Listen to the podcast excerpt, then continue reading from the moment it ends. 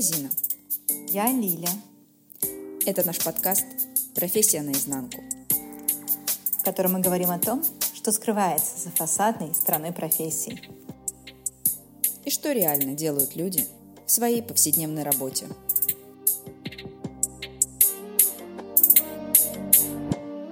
Сегодня мы поговорим про диплом для мамы. Лиля, рада тебя видеть в нашем первом подкасте.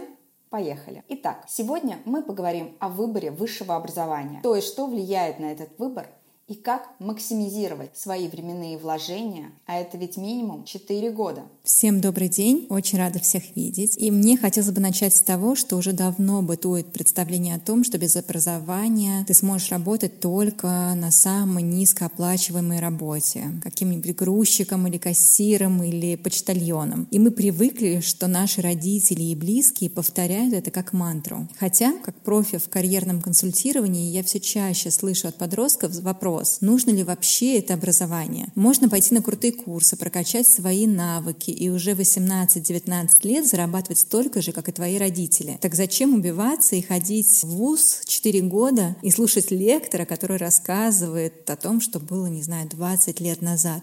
Это такой вопрос, который мучает, я тебе могу сказать по своему опыту, очень-очень многих подростков. И не только подростков, но и их родителей. Еще есть одно убеждение, что даже если ты хорошо учишься в ВУЗе, не факт, что ты сможешь быстро устроиться на хорошую перспективную работу. И многие, ну будем честными, не хотят связываться с новыми специалистами, с молодыми специалистами и предлагают сначала поработать бесплатно. Тема у нас сегодня очень-очень жаркая, поэтому поехали вперед.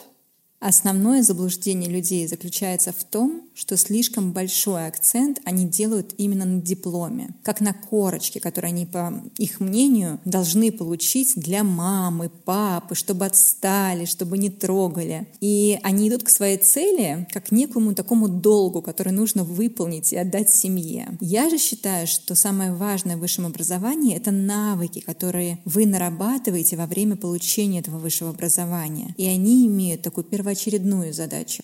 Ну да, во-первых, с тобой согласна, что навыки все-таки это первоочередная задача, а второе, не нужно думать, что ты это делаешь для мамы, для папы. Если ты уже согласился, то найди в этом а, позитивные моменты, найди то, чему ты реально можешь обучиться и как ты сможешь этот период для себя сделать максимально полезным при условии того, что ты все-таки поступил в этот вуз. И я хотела бы поделиться своей личной историей, потому что я считаю, что она такая смесь между диплом для мамы и диплом для себя. Когда я заканчивала школу, я ее заканчивала серебряной медалью, и тогда, в 1999 году, медаль открывала практически двери в любой вуз страны. Но моя мама, она решила, что если она историк, и ИСТФАК в Тамбове прекрасен, а он действительно прекрасен был тогда, не могу сейчас ничего э, говорить за это, тогда это был один из лучших исторических факультетов э, в страны, и она решила, что мы пойдем по пути наименьшего сопротивления, это дословные слова,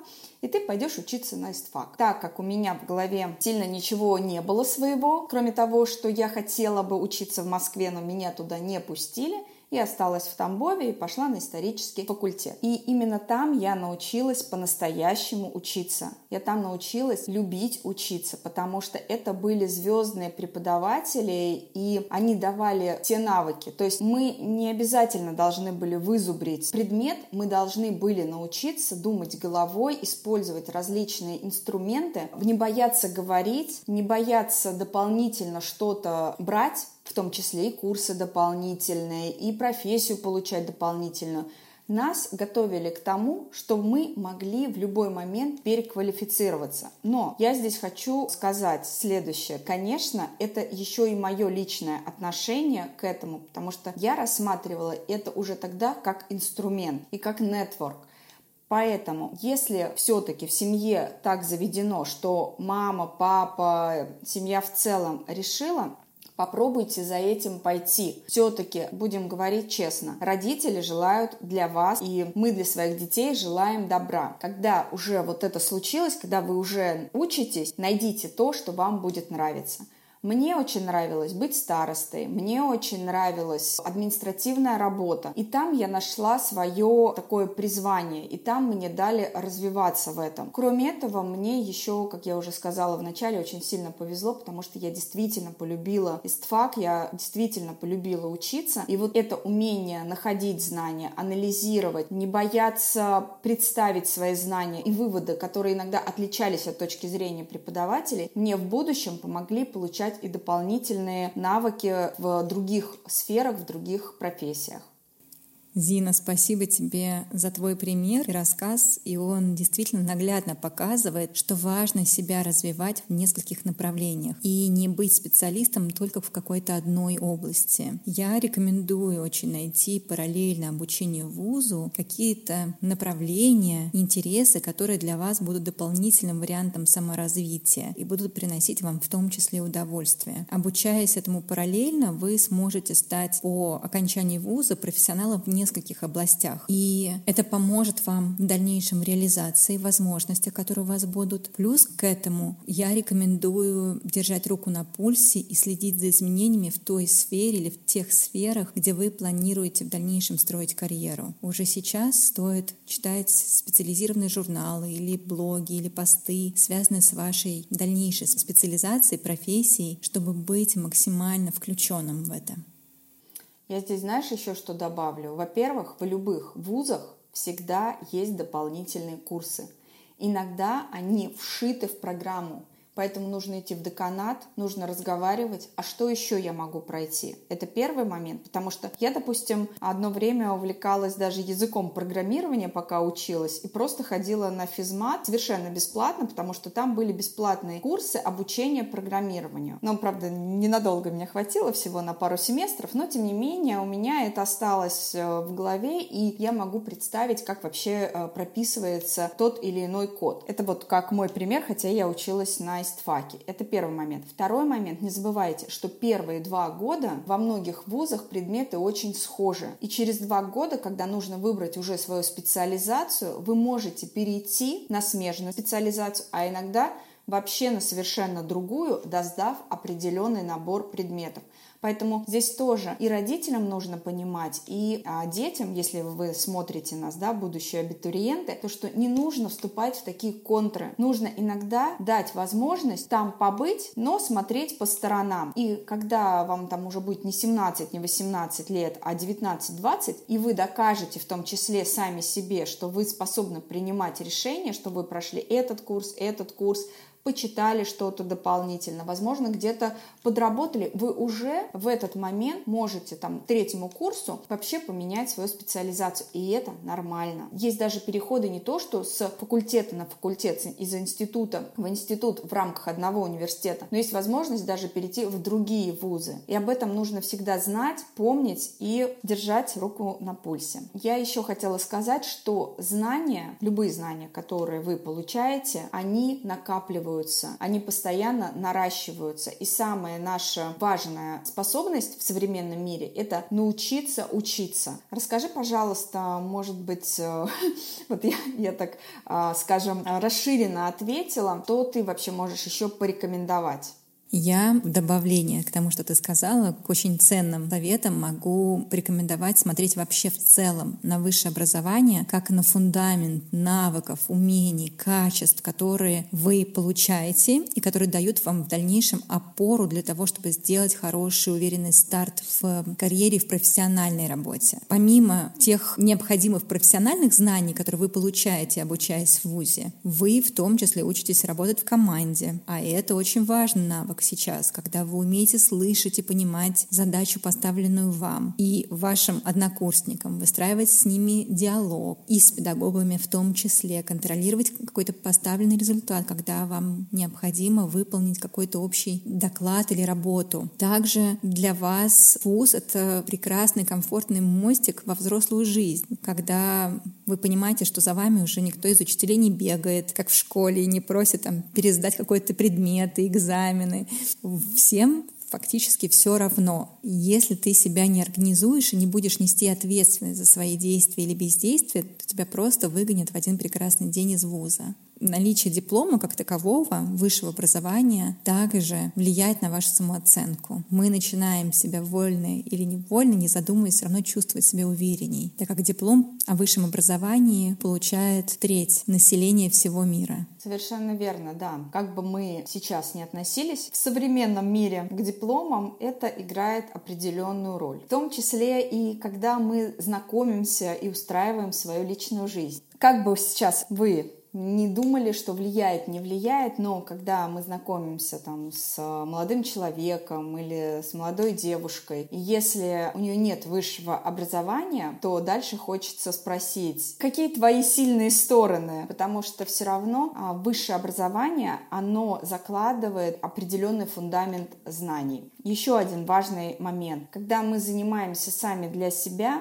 мы фактически находимся изолированными от социума, а наличие тебя, присутствие тебя внутри системы, внутри высшего образования дает тебе нужный круг знакомств. И не секрет, что если мы посмотрим людей высшего там эшелона, неважно, в компании, в какой-то крупной международной, либо в политических кругах, в экономических кругах, в любой сфере, во врачебной, все равно, как правило, мы друг друга подтягиваем. Если мы учились в одном вузе, если мы учились на одном факультете, если мы учились в одной стране. Поэтому очень важно высшее образование еще рассматривать как нетворк, как место для знакомств, как место для выстраивания своего профессионального вот фундамента. Ничего страшного в том, что вы иногда там даже бросили учиться. Ничего страшного. Всегда, во-первых, можно вернуться, а второе, если вы прошли там два курса, три курса, это все равно уже определенный статус. И обязательно возьмите справку, обязательно возьмите выписку выписку из того вуза, где вы учились, о том, что вы закончили полных два года, полных три года, полный год, неважно. Это обязательно пригодится потому что жизнь, она длинная, она не 4 года и не 5 лет, и при наличии утвержденных лет в образовании она может сыграть в будущем хорошую службу. Лиля, расскажи, пожалуйста, а как вообще выбирается профессия? Выбирается профессия по-разному, но я рекомендую пойти по наиболее легкому и безопасному и комфортному пути. Я предлагаю провести опрос среди своих друзей, одноклассников, коллег, если вы уже прошли какой-то определенный путь в работе. Можно обязательно обратиться к семье, если у вас хорошие доверительные отношения. Задавайте им вопросы, какие качества они чаще всего вас подмечают. Возможно, вы просто вспомните комментарии, комментарии, которые вы чаще всего получаете. И они могут быть как монетка с двух сторон. С одной стороны, могут сказать что-то плохое, но при этом подметив что-то хорошее вас. Например, очень часто там, я могла слышать в школе, что Лилия, какая же ты такая балбеска, ничего не учишь, а все равно сдаешь экзамены там, на отлично. И это тоже определенный навык, который учителя подмечали в нас, значит, нам легко дается определенные знания или определенные темы, за которыми нам не нужно сидеть и зубрить их. И это легкая наша сильная сторона. Например, возможно, вам говорили о том, что вы умеете хорошо и красиво выражать свои мысли или отстаивать свою позицию, или наоборот, вы очень усидчивые или креативные и умеете коммуницировать с людьми. Сформировав такой список, подумайте, в какой профессиональной области вы сможете применить свои естественные сильные стороны, где они нужны, чем вы можете быть максимально полезны.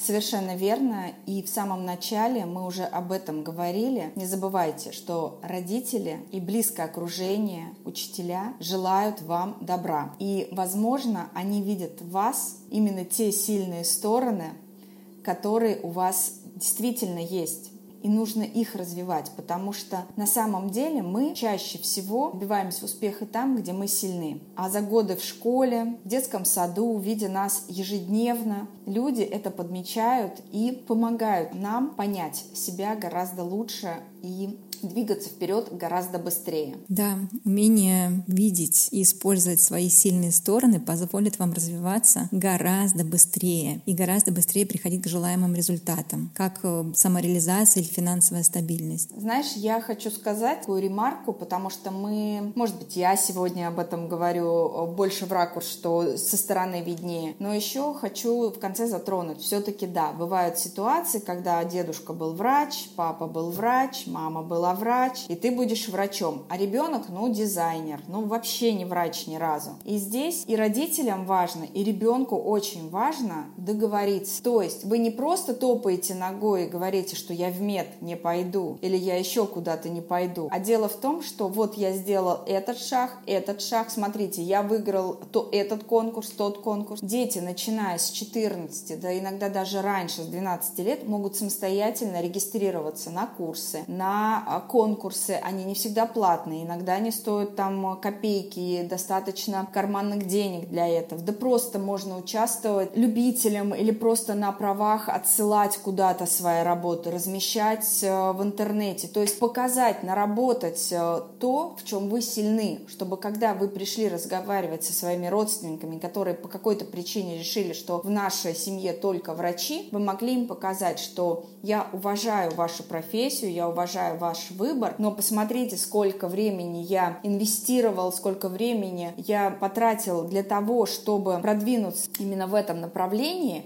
и я чувствую, что здесь я стану более успешным. То есть нельзя просто отрицать, что я не хочу быть как ты, я не хочу быть как там мои все предки э, до десятого колена. Нет нужно приходить с готовым решением. Я не хочу идти в медицинский, но у меня есть готовое решение, я пойду туда, туда-то. Потому что нас слышат, когда у нас есть обоснование. Нас не слышат, когда мы просто говорим «нет». И я, наверное, хочу свою такую пламенную речь э, закончить словами Генри Дэвид Тора.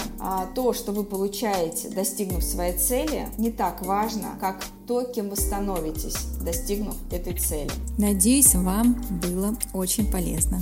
До новой встречи. Пока-пока.